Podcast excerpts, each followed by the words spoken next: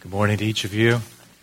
Just give me a moment here. I have more paraphernalia with me up here than I normally do to get it all organized. Uh, next Sunday, we, in the will of the Lord, are going to be uh, receiving, uh, announcing, christening new members. I don't know what the word is. Announcing uh, new members here at Grace Community Church. And in preparation for that, uh, and in discussion uh, with the elders, we thought it would be a good idea if I spoke, if I preached on church membership in the context of Colossians chapter 3. Now, church membership, speaking on church membership, preaching on church membership, it sounds uh, about as exciting as watching paint dry, doesn't it? And, uh, but I guarantee you that it uh, might not be exciting, but I trust it will be interesting, and I pray it will be, it will be profitable. And so I ask you, I beseech you to give attention to what I'm going to say out of God's Word this morning and consider carefully how it applies to us here at Grace Community Church and how it applies to you individually and also as a, as a family. Uh, what I'm going to do is, uh, is ask three questions. And the third will eventually bring us into Colossians chapter 3. So, Colossians chapter 3 is our goal, a couple of verses there. But we're going to take the scenic route in, in finding our way there by working slowly through these three questions. And so the first question is this an obvious one. Why do we here at Grace Community Church emphasize church membership? A lot of churches don't. Uh, so why do we give so much attention to this uh, subject? Why do we place particular importance on this theme of church membership? A simple answer is this uh, a healthy church takes church membership seriously. Uh, here at Grace Community Church, we're committed to what are known as the nine marks of a healthy church. We as elders went through this five years ago. We've just started to go through it again. Uh, as care groups, we went through the, uh, the other book that accompanies this one, What is a Healthy Church Member? Maybe four years ago, four and a half years ago. Some of you will remember that. And one of the marks of a healthy church out of that book by Mark Dever is uh, a healthy church takes church membership seriously. Seriously. Now, that might be a stumbling block for some uh, initially for the following reason. Uh, we never read of church membership in the Bible. Or do we? Um, we don't actually ever find the word membership in the New Testament. And so work through this with me. Uh, nor do we ever find the word Trinity in the Bible. And yet we all affirm the doctrine of the Trinity, don't we? We deduce that doctrine from Scripture, employ the word. Same is true when it comes to this term membership. No, you will not find it in the Bible, but is a word we employ as a local church, although not a biblical term, but certainly to convey a biblical concept a biblical concept. I could take all morning uh, affirming that. I'm going to affirm it just briefly by appealing to the example of the Apostle Paul. How do we know this idea of church membership is actually a biblical concept? And so let me just mention four things from the example of the Apostle Paul. Here they are briefly. Number one, Paul knows who's in each church to which he writes. And so when we get to Colossians chapter 4, he's never been to this church, but he's going to mention a bunch of names. For him to mention names implies what? That he actually knows who's in the church. And so it implies some sort of formal process whereby members are identified. That's obvious. Number two, Paul recognizes elders and deacons in each church. As a matter of fact, if you turn to the start of many of his epistles, he will address his letter to the saints and the elders and the deacons gathered in such and such a city. These offices are pointless and meaningless unless these leaders actually know who's under their charge. So the offices themselves imply a concept known as church membership. Number three, Paul speaks of church discipline, culminating in expulsion from the church. Let's just reason through it. This makes no sense unless people actually know who's in the church. And the fourth argument from the Apostle Paul, again, we could go on and on, just four examples for us to think about. Paul encourages the practice of making lists. And so you can go to 1 Timothy 5 by way of example, where he encourages the church at Ephesus to make a list of widows. This practice is only possible if there's some understanding of who actually constitutes the church. And so, membership. No, again, you can flip through the Bible, start to finish. You won't find this, this, this term, biblical uh, church membership. But it certainly is a concept that reflects a biblical reality. And so that's why we take it seriously here at Grace Community Church. Second question is this How do we approach here at Grace Community Church? How do we approach church membership? I mean, exactly what are we talking about? We're simply referring to this that yes, we have the universal church. We are all members in the body of Christ. But what we also have conveyed in the New Testament are local churches, uh, local expressions of the one body of Christ. And so membership is merely the term we use to describe the formal organization of a community of believers in a particular place. That's all it is the formal organization, recognition of a community of believers in a particular place. How do we do that here at Grace Community Church? Most of you already know the answer to that. We do it through the Foundations course. And so some people are going to become members here next Lord's Day. If they completed last Lord's Day with our breakfast out in the back in the fellowship hall, the Foundations class, seven week course. Uh, is that the way you have to do it, must do it? No but it's the way we've decided to do it here at Grace Community Church. Why? Because we think it's reasonable. We think it makes perfect sense. Two reasons. There are lots of reasons, two blatantly obvious reasons. The first is this it gives new people an opportunity to what? To know us. It gives new people an opportunity, in particular, to learn something about our doctrine, what we believe, and of equal importance, something about how we actually function. What does it mean we're elder led? That's new to a lot of people. And so a foundation, our foundations course is designed to inform people, sort of an engagement, a betrothal period. Give them an opportunity to get to know us. What is it we believe? How do we function? The opposite is also true. It gives us the opportunity to, I nearly said spy on you, but that's not the idea, to get to know you, right?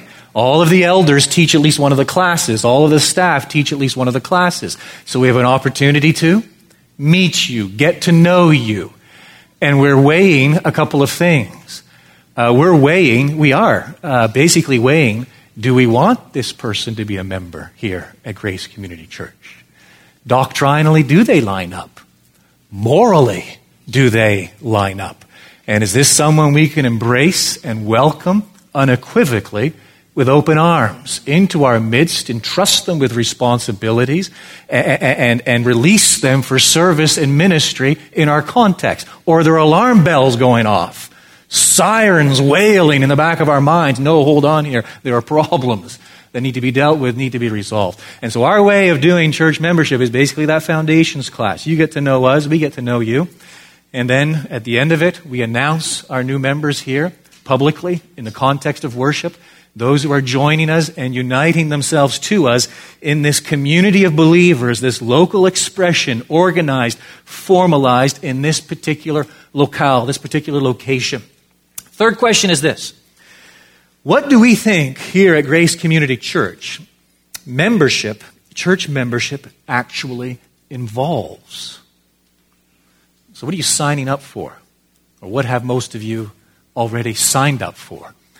Uh, when we become members of a local church, and as members of this particular local church, uh, what do we actually think, believe uh, this membership entails? What does it involve? That is a huge question, which requires an equally huge response, which I can't exhaust in its entirety uh, this morning. But how I want to approach it is very simply as follows. I want to draw your attention to what we have here at Grace Community Church known as a church covenant. And I'm, i do this with fear and trembling, knees knocking. How many of you actually realize we have a covenant here at Grace Community Church? Yes, my knees are knocking. Uh, it is actually in our, our foundations course book. All those bylaws in the Constitution, which you all read in detail at the end, yes, it's stated explicitly there. We have a church covenant. And so when we become members of this church, we are actually entering into a mutual covenant. You are actually, I am actually making promises. We are actually pledging to do something. And so I'm going to turn in the course book, and actually on the screen behind me, Arthur's going to bring up uh, some of these points that actually there are five uh, main paragraphs in this church covenant there's the first one, and let me read it for you. And I'm reading right out of our Constitution. You have it there behind me on the screen. Having been led, as we believe, by the Spirit of God, to receive the Lord Jesus Christ as our Savior, and on the profession of our faith, having been baptized in the name of the Father, and of the Son, and of the Holy Spirit, we do now, in the presence of God, angels, and this assembly, most solemnly and joyfully enter into covenant with one another as one body in Christ. It's very well written. It's actually adapted out of this little book. If you have this book at home, you can go, I think it's the second to last page, and you will find a suggested church covenant there. Our church covenant, covenant is based almost word for word what you'll find in the back of that, of that little book. Very well worded, very well expressed. And simply put, what we have in this first paragraph is simply our identity. Who? Who, who, who are we talking about? Uh, who is engaging in this covenant? Who are becoming members of this local church? Our identity. And I want you to notice, in particular, the last four words of this paragraph one body in Christ. One body in Christ. And so we believe, as Christians, we believe that, uh, as you've heard me express on innumerable occasions from this very pulpit, we believe that there was a moment in time in which the Lord Jesus took hold of us, right? He took hold of us by the Holy Spirit. Call it the new birth, call it regeneration, call it conversion. A moment in time in which He took hold of us by the Holy Spirit. And in response, we took hold of Him by faith. We received Him as our Lord and Savior. At that moment, we became one with Him. Meaning what? We became members of His body. We became members of the church universal. And so, what we're doing, uh, we've identified ourselves as Christians, followers, disciples of the Lord Jesus. We are in Him. We are in union with Him. We are part of this church, the church triumphant, already glorified in heaven, the church militant here on earth. We are part of the body of Christ. Well, we here in Glenrose, at this place, we are deciding to enter into a covenant with one another to live out in a local community that reality of what it means to be part of one body. That is our identity. And so we are expressing here's what we're going to do. We understand who we are on a grand scale. We're one with Christ. We're one with every believer who's ever lived, who's living, whoever will live. We constitute the household of God, the temple of the Lord, the body of Christ, the bride of Christ. But here's what we're called to do we're called to live that out in a particular locality and identify ourselves with other believers so that we might give very practical expression to the oneness, which is the one body of Christ. That's our identity. You can pull up the second paragraph now, Arthur. There it is. We engage, therefore. Note the word therefore. So everything that follows in our covenant flows from that first paragraph. We engage, therefore, by the aid of the Holy Spirit, to walk together in Christian love, to strive for the advancement of this church in knowledge and holiness to promote its prosperity. That's not materialism, in terms of blessing, spiritual blessing, and spirituality. To sustain its worship, ordinances, discipline, and doctrines. To contribute cheerfully and regularly to the support of the ministry, the expenses of the church, the relief of the poor, and the spread of the gospel through or to all nations. Now that's wordy, a little wordy. And I, I, suppose this was Tim, Tim Preston years ago. What he decided to do was I, we're, we're going to sum that up in just one concise statement. And that is our mission statement, our vision statement, which is what? We exist to equip God's people, God's saint, saints, to delight in God's glory and to declare God's glory to the nations. How do we do that? It's right there on the screen behind me. How do we delight in God's glory? How do we equip people to delight in God's glory? And then how, conversely, do we declare that glory to the nations? There you have it. We walk together in Christian love. We strive for the advancement of this church, in particular, growth in knowledge of the Word, growth in holiness, personally, as families, as a community. We promote prosperity, spirituality. We sustain our worship, ordinances, discipline, doctrines. We contribute. And all of these things come together in perfect harmony. All of these means are to an end which is to glorify God in our midst. How do we glorify Him? By delighting in Him. So the first paragraph had to do with our identity. This second paragraph has to do with what? Our mission. So the first paragraph answers the question why. This par- who rather, this paragraph answers the question why. Then the third paragraph, we move on. And we read the following We also engage to maintain family and personal devotions. We to educate our children in the Christian faith. We recognize that the family is the basic unit of society. And therefore, the family is the basic unit of the church. And so we give it preeminent importance. We engage to seek the salvation of our kindred and acquaintances, to walk circumspectly, fancy word for carefully, in the world to be just in our dealings, faithful in our engagements, and exemplary in our deportment, to avoid all gossip, backbiting, and excessive anger, to seek God's help in abstaining from all drugs, food, drink, and practices that bring unwarranted harm to the body or jeopardize our own or another's faith. The body there isn't my physical body, it is the body, the whole. Anything, I avoid anything that might harm the body, the community. And so here in the first paragraph, we emphasize our identity. In the second paragraph, we emphasize our mission. In this third paragraph, the emphasis is primarily upon our pursuit of holiness. We are striving to be conformed to the likeness of God, holiness as made evident in every sphere of our lives, whether it be in the home or in the community or in the workplace or in relating one to another. The fourth paragraph now, Arthur. We further engage to watch over one another in brotherly love, to remember one another in prayer, to aid one another in sickness and distress, to cultivate Christian sympathy in feeling and courtesy and speech to be slow to take offense, but always ready for reconciliation and mindful of the guidelines of our Savior to secure it without delay. Here the emphasis is on goodness. So identity, mission, holiness, goodness. This third paragraph, holiness, and now this fourth paragraph, goodness, of paramount importance. Why? Because when you think of what it means to be conformed to the likeness of Christ, when you think of what it means to be renewed in the image of God, that concept is summed up in those two words.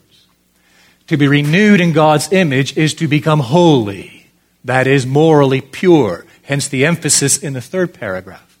To be renewed in the image of God is to be good. Good how? In giving and forgiving. And so we have these two great characteristics. So much of what characterizes God is what the old theologians called incommunicable. He does not communicate many of his attributes to us. We are not omnipresent. He alone is. We are not sovereign. He alone is.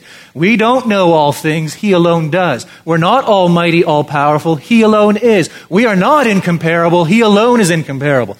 But there are certain attributes which he has communicated to us whereby, and this was his intent with Adam and Eve, the first man and woman in the garden, to communicate, that is, to mirror his image to the entire created order. And you can sum it all up in those two words holiness and goodness. And so in our church government, government uh, covenant, we have this emphasis. Yes, we identify who we're talking about, what it means to be one with Christ, one body, local expression, living it out in reality day to day. We then emphasize our mission. What is it we're trying to achieve? We're trying to equip the saints to delight in God's glory and declare, declare that glory to the nations. And then we, we emphasize now the image of God and what it means to be renewed and what it is we are pursuing in that third paragraph, holiness.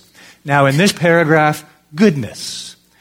And then it all ends with something which might seem a little strange, but is actually well worded and extremely important. The fifth paragraph. We moreover engage. Yes, there it is. We moreover engage that when we move from this place, we will, if possible, unite with a church where we can carry out the articles of this confession and the spirit of this covenant. And so when someone moves from here, they cease to be a member of this church. That, that's a little different. I mean, you get, you get into some churches nowadays, and they have membership rolls that go back 30, 40, 50 years. People haven't darkened the door of the church in 20 years, but they're still considered to be a member.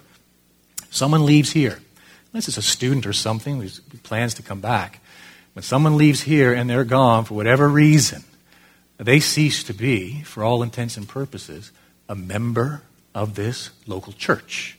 The expectation is they will now seek out what? This covenantal relationship in a different context, the context in which they are now living. They will unite themselves by way of covenant with a different local expression of the one body of Christ that they might live out in reality, that is, in daily experience, what they are by virtue of their union with Christ. So, three questions why do we emphasize church membership here at GCC? How do we approach church membership here at GCC? And then this third question what do we think church membership involves? I think our church covenant pretty well sums it up. And here's something obviously we're going to have to change as a church moving forward is we're going to have to make sure this actually gets emphasized in our foundations course because it's just kind of left, and the expectation is people will read it and somehow understand exactly what it is they are engaging and committing themselves to. And so obviously, we're going to have to put a little more emphasis on that in our, in our foundations course. I remember in the past, it's been a while now. Chris might remember, but we could be going back a couple of years. For a while, whenever we did receive new members, we would quote publicly at least a portion of this covenant. So maybe we need to go back to that practice as well to remind ourselves well, exactly, what are we doing here? And what is this all about? And how does this play into the big picture and the universal church and God's plan to glorify Himself through His Son, through His people for all eternity? Now, I want to keep building on that third question. What do, what, what, what do we think church membership actually involves? And I want to do so now by drawing your attention to Colossians chapter 3. We're going to focus on verses 14, 15, 16, and 17. Four verses. And here's what we're going to do we're going to consider out of these four verses four marks, one in each. Four marks of a church. Four marks of a church that lives out, is living out the reality of what it means to be one body.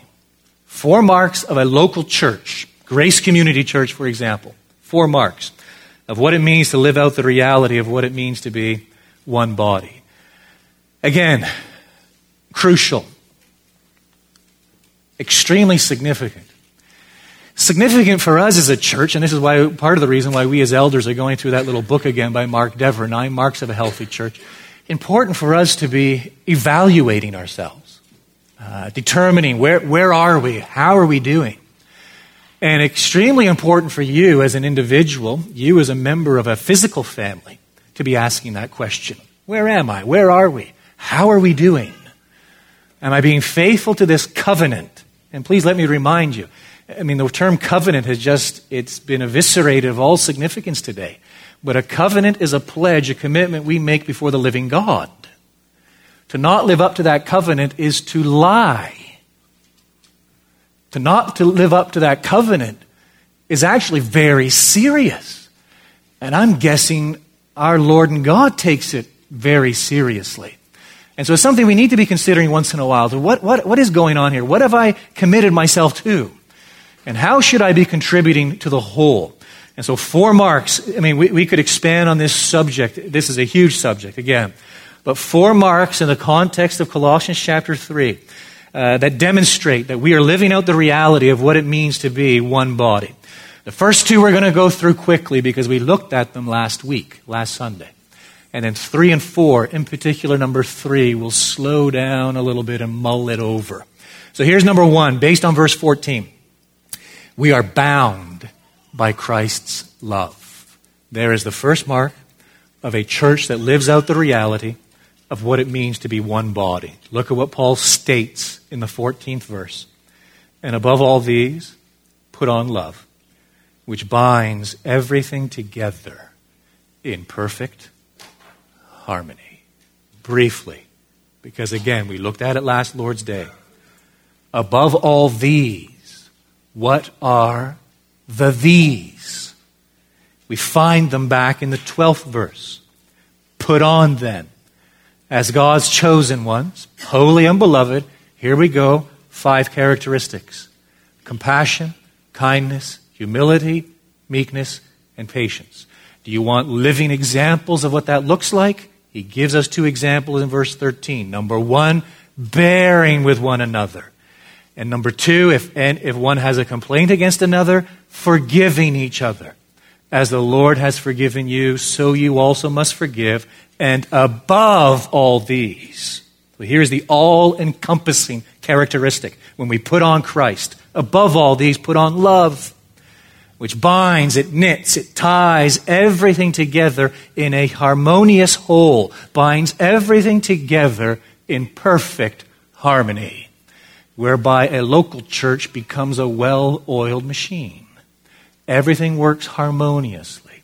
Everything is working towards the same objective. Everyone is on the same wavelength. And despite the frustration of living in a community which is comprised of sinful individuals, this love brings harmony to the whole as we strive together in a common purpose. The second mark is this in verse 15 ruled by Christ's peace. And so look again at what Paul says, 15th verse. And let the peace of Christ rule in your hearts. So rule, have sway, have influence, dictate your decision making process, for example. Let the peace of Christ rule in your hearts, to which indeed you were called in one body, and be thankful. So, yes, we're bound together by love. That's the first mark. Here's the second we are ruled by Christ's peace.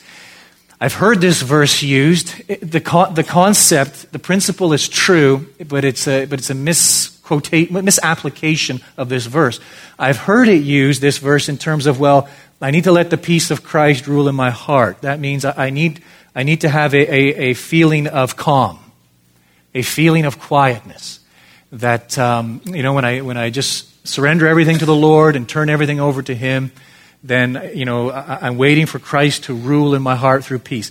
Y- yes, not not an unbiblical concept. We find it elsewhere, but not what Paul's talking about here.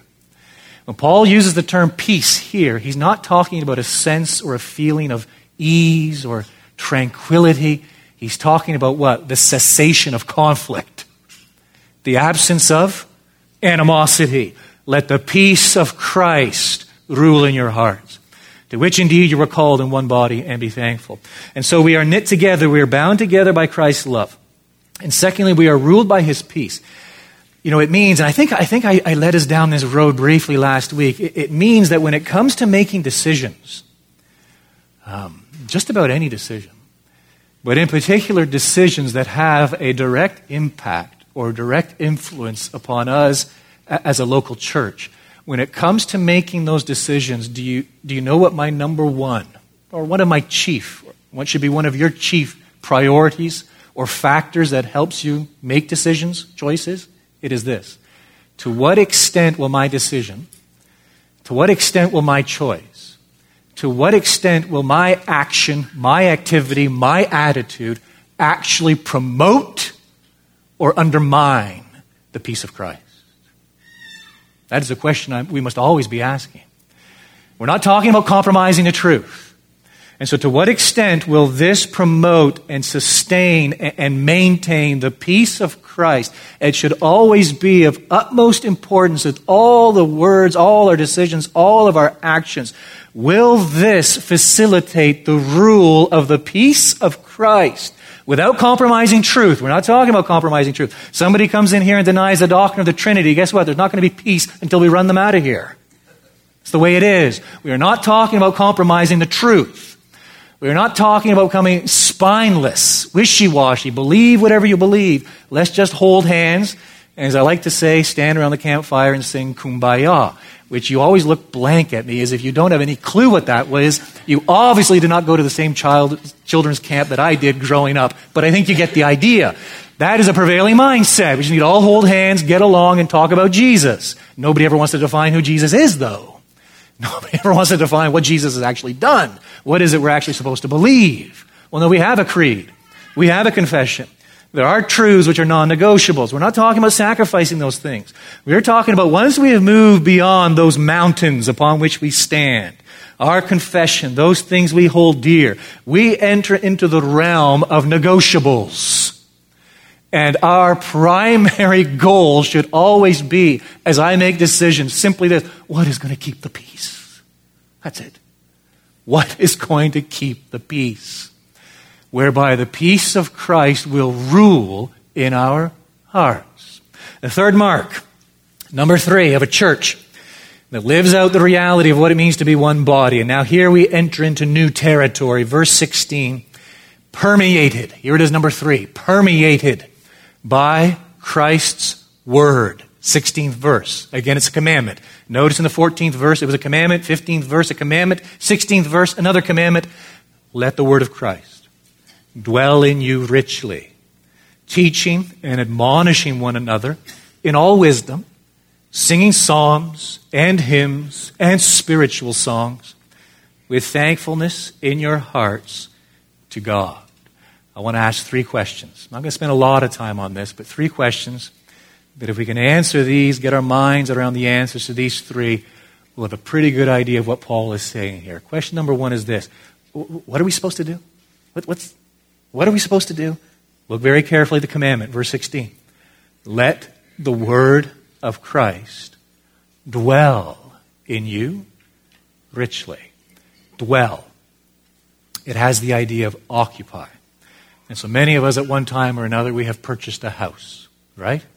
Closing date arrives, and it is time to do what? Occupy the house. We show up with our moving van. We move everything in. We arrange all of our furniture. Maybe we repaint the place beforehand, make some renovations, and then we ourselves, our physical bodies, we actually move in and we occupy now that space. We dwell in that home. That is what Paul is saying here. It's a commandment. Let the word of Christ dwell in you richly. And here's what I want you, here's what I want you to get. I do not want you to miss this. There is a parallel passage in the book of Ephesians, also written by the apostle Paul. It's chapter 5, verses 18 through 20. And in that parallel passage, so you can take those verses, Ephesians 5, 18 and 20, take this verse here, Colossians 3, 16, and just put them side by side. And so here Paul says, Let the word of Christ dwell in you richly, teaching and admonishing one another in all wisdom, singing psalms and hymns and spiritual songs with thankfulness in your hearts to God. In the parallel passage, you know what he says? He says, Be filled with the Holy Spirit, addressing one another with psalms and hymns and spiritual songs, singing, making melody to the Lord with your with your heart, giving thanks always to God the Father in the name of the Lord Jesus Christ. They are parallel passages. Now, here's what I want you to get, and I want us to really understand this. To be filled with the Holy Spirit is to be permeated by Christ's Word. Here's where some of us stagger from the way. When it comes to being filled with the Holy Spirit, um, we have a we understand that spatially. The Holy Spirit is over here. And now he comes spatially and he is in me. That's not how we should understand what it means to be dwelt with the Holy Spirit. The Holy Spirit is everywhere. He's omnipresent. He's no more in you now than before you were saved. It's not spatial, it is influential. He now influences you in a way he never did before. How? By the word of Christ. To be filled with the Holy Spirit is to be filled with the word of God. And that's why Scripture places such emphasis on have the Word implanted in you. Take my Word. We see this with Isaiah, Jeremiah, Ezekiel. Take my Word.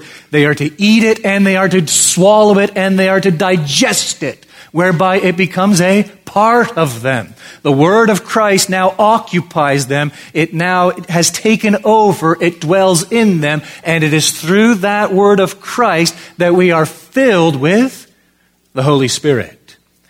And so one preacher stated the following, and I, I think he's got onto something here. Acclaimed experience of God's Spirit, which does not uphold the authority and sufficiency of Scripture, is not an experience of God's Spirit. Because to be dwelt and filled with the Holy Spirit is to have the Word of Christ dwelling in you. To have the word of Christ, the scripture, the faith, once for all delivered to the saints, dwelling in you, is to be filled with the Holy Spirit, influencing us in a way He's never done before, as He illuminates the understanding, as He softens the heart, whereby the Word of God, this objective Word of God, is implanted in the head and in the heart, whereby our lives are then brought into conformity with it. Second question is this why should we do that? Why should we let the word of Christ dwell in us? We'll read on. What does Paul say? Teaching and admonishing one another in all wisdom. So there is an objective here. Uh, there, are, there, there are many reasons why the word of Christ ought to dwell in us. Paul has one particular reason in view here teaching and admonishing one another in all wisdom. In other words, as the word of Christ dwells in us, as God answers that prayer way, way back in Colossians chapter 1, he prays that God will fill us with the knowledge of his will in all spiritual wisdom and understanding. The knowledge of his will, his will revealed in his word, that as we are filled with the knowledge of his word and therefore the knowledge of his will, the result is what? Wisdom. And so, as the Word of Christ dwells in us, we are capacitated to do what? Two things he emphasizes here teach. The emphasis is what? Doctrinal, right? And admonish. The emphasis is what? Practical. One another in all wisdom. Third question is this How? In this context. In this context, how do we do that? We know what we should do. Let the Word of Christ dwell in you. We know why we should do it so that we can teach and admonish one another in all wisdom. But how do we do it in this particular context? This is fascinating.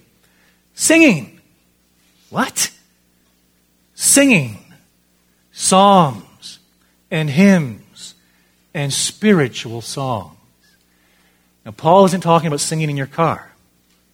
You pull up to that stoplight, you've got your cell phone out, and you're just letting it rip. That's not what he's talking about. He's not talking about singing in the shower. He's talking about singing here, corporately, collectively. What's happening? Have you ever thought about this? What is actually happening when we sing? The best answer to that is found in the book of Psalms. I can't give it to you because there are, I don't know, 50 or 60 commandments in the book of Psalms uh, whereby the psalmist commands us to sing and gives four, four principal reasons why we ought to sing. First is this we sing to praise God. As a matter of fact, I brought what I brought up with me now. I told you I had a lot of paraphernalia up here. What I brought up with me is our song sheet, which is you know made available in the foyer for those who want it. And let me just illustrate these four from the songs we actually sang together this morning. And so when we sing, the book of Psalms tells us this. First reason we sing is to praise God with head and heart. And so just listen to what we sang. Oh God, there is none like you. In all the earth, in all the earth, O God, who can compare to you? To you. Only you have no beginning. Only you could make the skies. Only you are truth unending. Only you are always wise. Lord, there is none like you. I don't know for certain, but I'm guessing that's based on Psalm 89, right? For who in the skies can be compared to the Lord? Who among the heavenly beings is like the Lord? It is praise. We are addressing our God and celebrating who He is. Second thing we're doing is this we're actually making requests. And so when we sing, we are actually praying. And so just consider this one we sang just before I got up here to preach. Speak. It's a Getty song. Speak, O Lord, as we come to you to receive the food of your holy word. Take your truth, plant it deep in us, shape and fashion us in your likeness. If the light of Christ might be seen today, in our acts of love and our deeds of faith, speak, O Lord, and fulfill in us all your purposes for our glory. Third reason the psalmist gives us is this we sing to testify to who God is and what he has done. That was very prevalent in a couple of the songs we sang this morning. Listen to this stanza Jesus the Savior reigns, the God of truth and love. When he had purged our stains, he took his seat above. Lift up your voice, lift up your voice. Rejoice again, I say, rejoice. We are celebrating who he is and what he has done. We did that in another song we sang at the cross. Amazing pity. Grace made known to me. Love beyond all I conceived, bought with the precious blood. Righteous now is how he looks at me. Aroma of Christ to God from me, bought with the precious blood. We do it every Sunday here. This third one, we testify to who God is and what he has done. But there's a fourth reason why we sing. There's a fourth thing that's actually happening as we join with one voice collectively, corporately here on a Sunday morning to sing, and it is this we're actually exhorting one another. That is what Paul is emphasizing here in verse 16. Let the word of Christ dwell in you richly, teaching and admonishing one another in all wisdom, singing psalms and hymns and spiritual songs with thankfulness in your hearts to God. And so we sang this, but a few moments ago, how firm, and it was an exhortation one to another, how firm a foundation, ye saints of the Lord is laid for your faith in his excellent word. What more can he say than to you he hath said, to you who for refuge to Jesus have fled?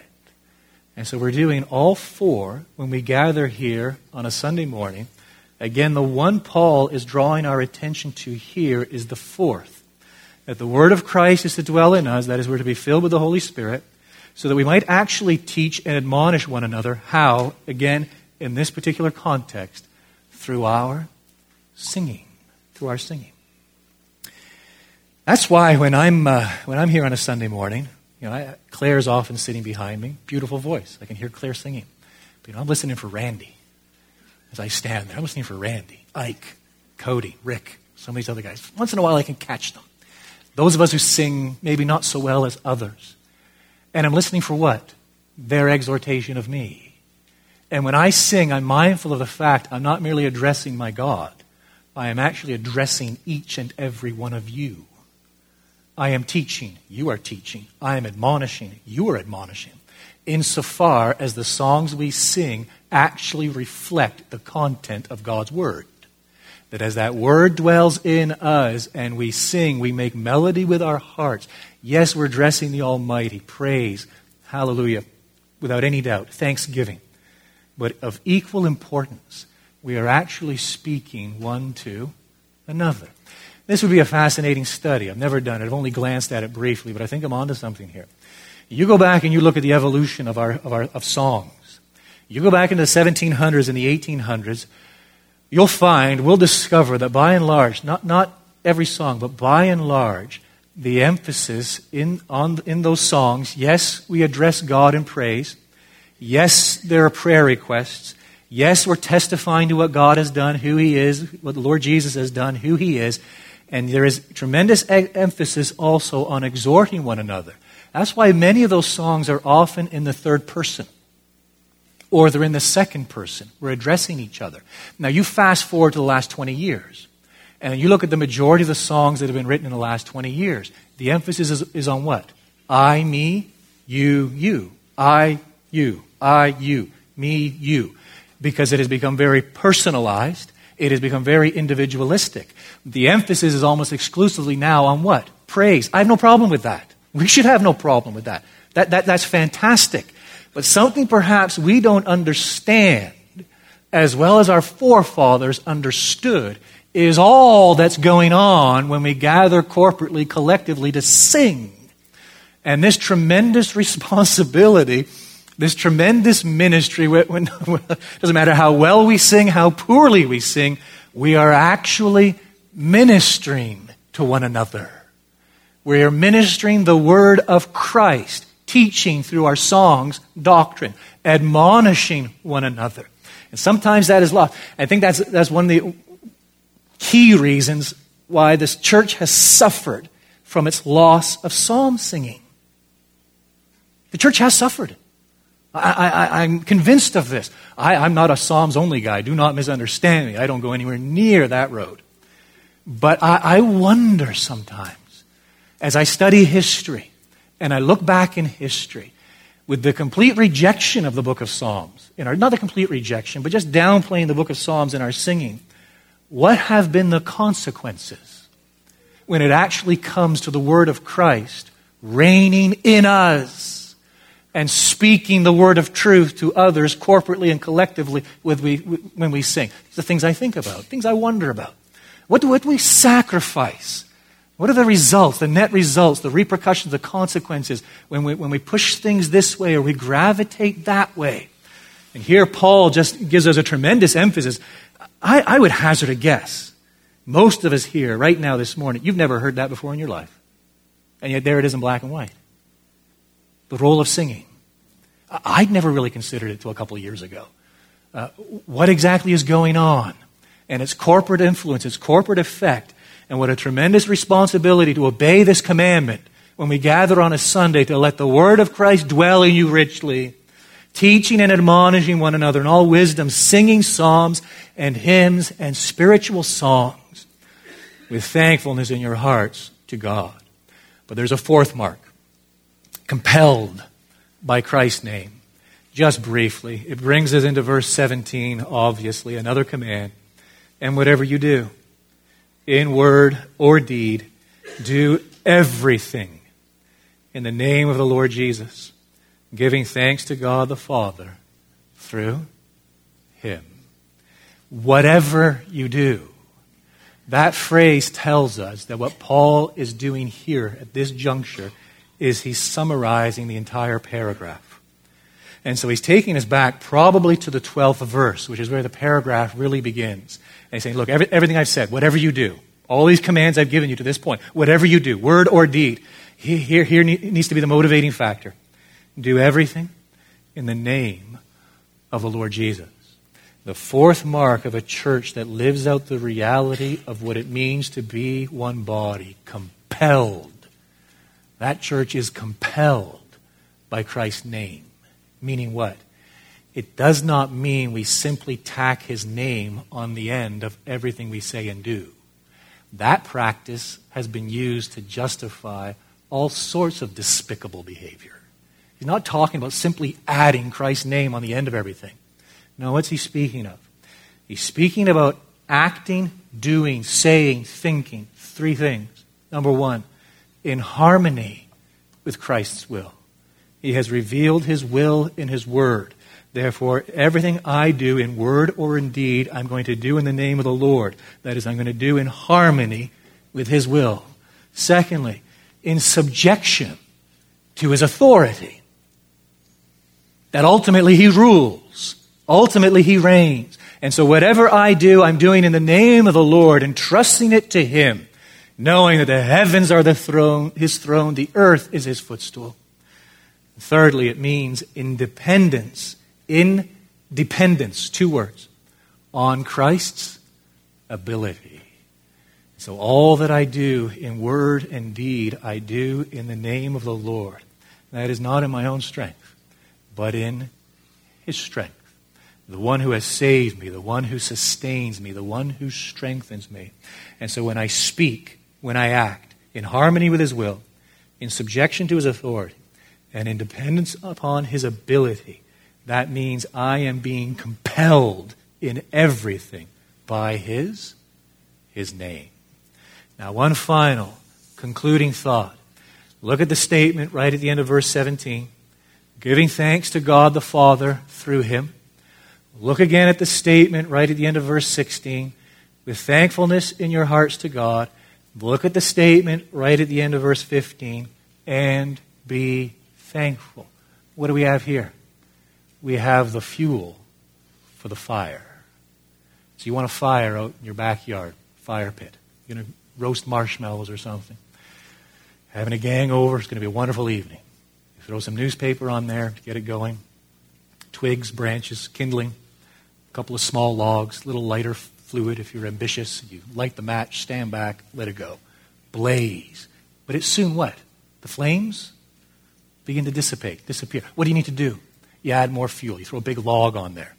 And it burns pretty good for about 20 minutes, 25 minutes, but the marshmallows aren't even roasted yet. People haven't come outside. The fire's starting to die out. What do you need to do? You need to add more fuel.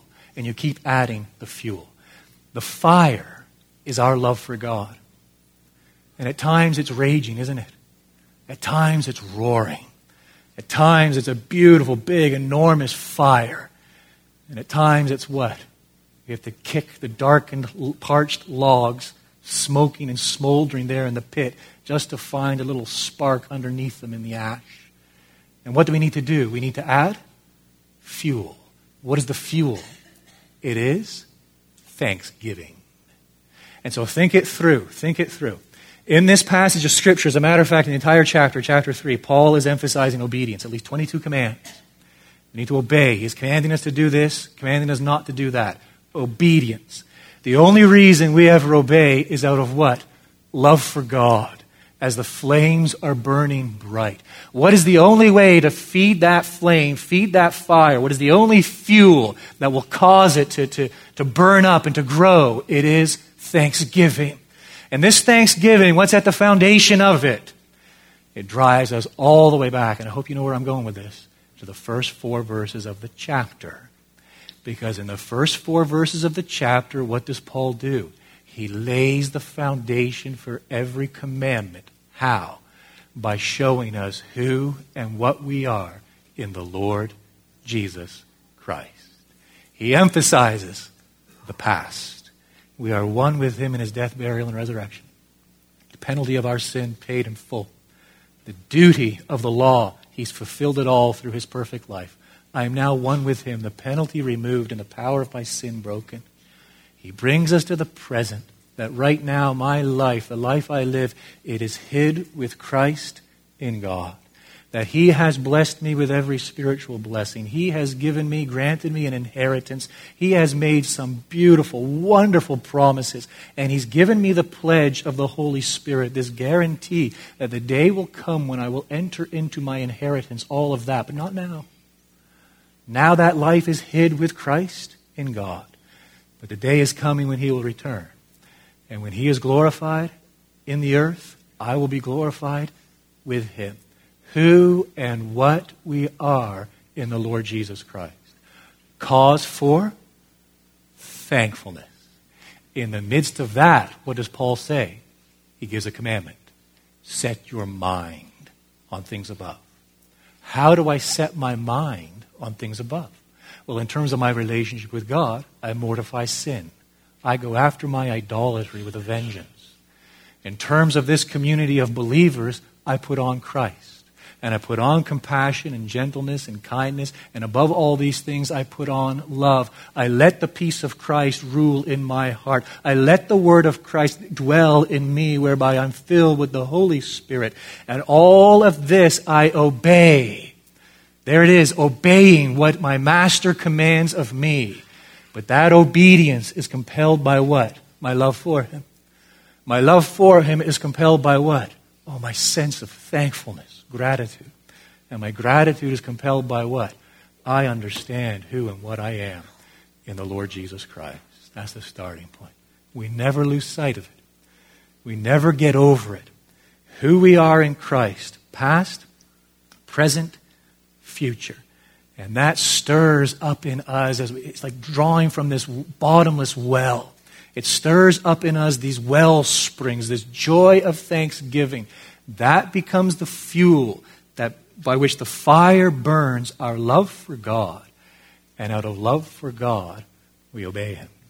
Four marks bound by Christ's love. Mark number two, ruled by Christ's peace. Mark number three, permeated by Christ's word. And mark number four, compelled by Christ's name. Our Father, we do thank you for your Son, the Lord Jesus. We thank you for his finished work upon Calvary's cross. We thank you for his resurrection. And we thank you for his ascension, whereby he is seated at your right hand in glory. We thank you for the day in which you saved us. Uh, you gave us understanding. You opened our eyes. You gave sight to those who were spiritually blind, whereby our worldview was completely transformed. Our entire understanding of reality changed. We thank you for the hope that we have in Christ. We pray for your ongoing work of renewal in us. May your word truly dwell in us. May it be implanted deep within, whereby our lives are brought daily in ever greater conformity to your will. And our Father, we do intercede for those here this day, this moment, who are on the outside looking in.